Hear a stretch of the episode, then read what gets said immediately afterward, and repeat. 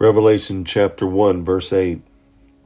I am the Alpha and the Omega, says the Lord God, who is and who was and who is to come, the Almighty. Jesus, Lord God, proclaiming himself as the Alpha and the Omega. Alpha and Omega are the first and last letters of the Greek alphabet. And among the Jewish rabbis, it was common to use that phrase, first and last letters of the Hebrew alphabet, Alpha and Omega, to denote the whole of anything from beginning to end. Jesus as the beginning and end of all things as a reference to no one but the one true God. This is a statement of eternality. Eternality of God, and it can only apply to God.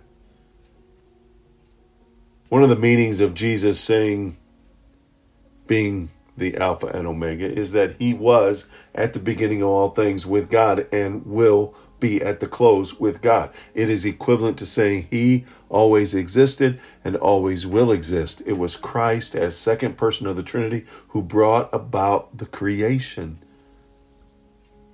John 1:3 says, through him all things were made. Without him nothing was made that has been made.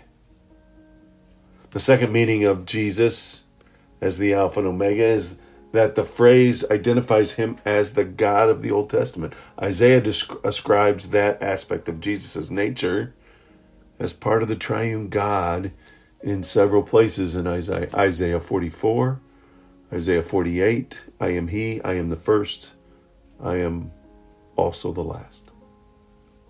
Christ Jesus is the Alpha and Omega, is the first and last in so many ways. He's the author and finisher of our faith. He begins our faith and carries it through to completion. He's the totality, the sum and the substance of all Scripture, both the law and the gospel.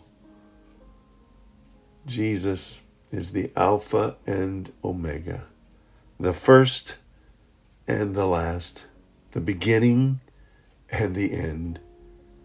Only God incarnate could make such a statement. Only Jesus is God incarnate.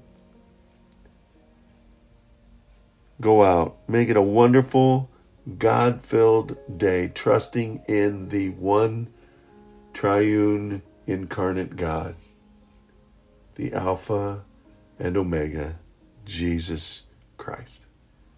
He did it. Let's do it.